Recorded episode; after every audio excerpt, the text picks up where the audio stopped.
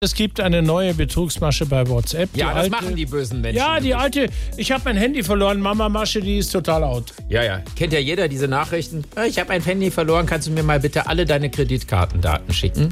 So, jetzt gibt's eine neue Masche. Es werden jetzt Jobs versprochen, um an eure persönlichen Daten zu kommen. Da bekommt ihr Texte wie, Hi, wie geht's dir? Ich bin Laura Lewis, wir suchen Teilzeit- und Vollzeitmitarbeiter und Freelancer.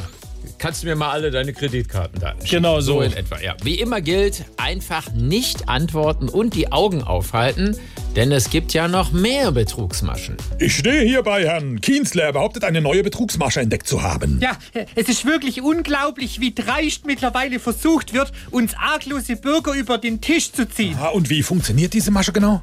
Also, es ist relativ einfach. Die Gauner verstecken sich äh, in Gebüschen, in Unterführungen oder im Kofferraum von Kastenwägen und machen Fotos, wenn man mit dem Auto vorbeifährt. Ja, und was machen diese Verbrecher dann mit diesen Fotos? Die schicken sie einem danach per Post und fordern Geld. In meinem Fall 700 Euro.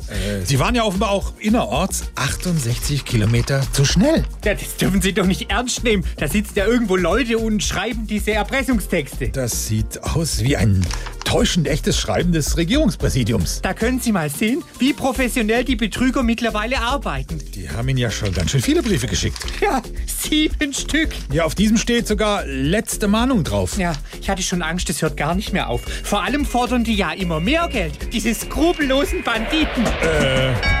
Gucken Sie sich das mal an. Was für einen Aufwand die betreiben. Jetzt stehen drei von diesen Betrügern sogar vor der Tür. Zwei haben sich als Polizisten und einer als Gerichtsvollzieher verkleidet. Aber darauf falle ich nicht rein. Herr Kienzler, alles Gute. Ja, danke, solche Affe echt.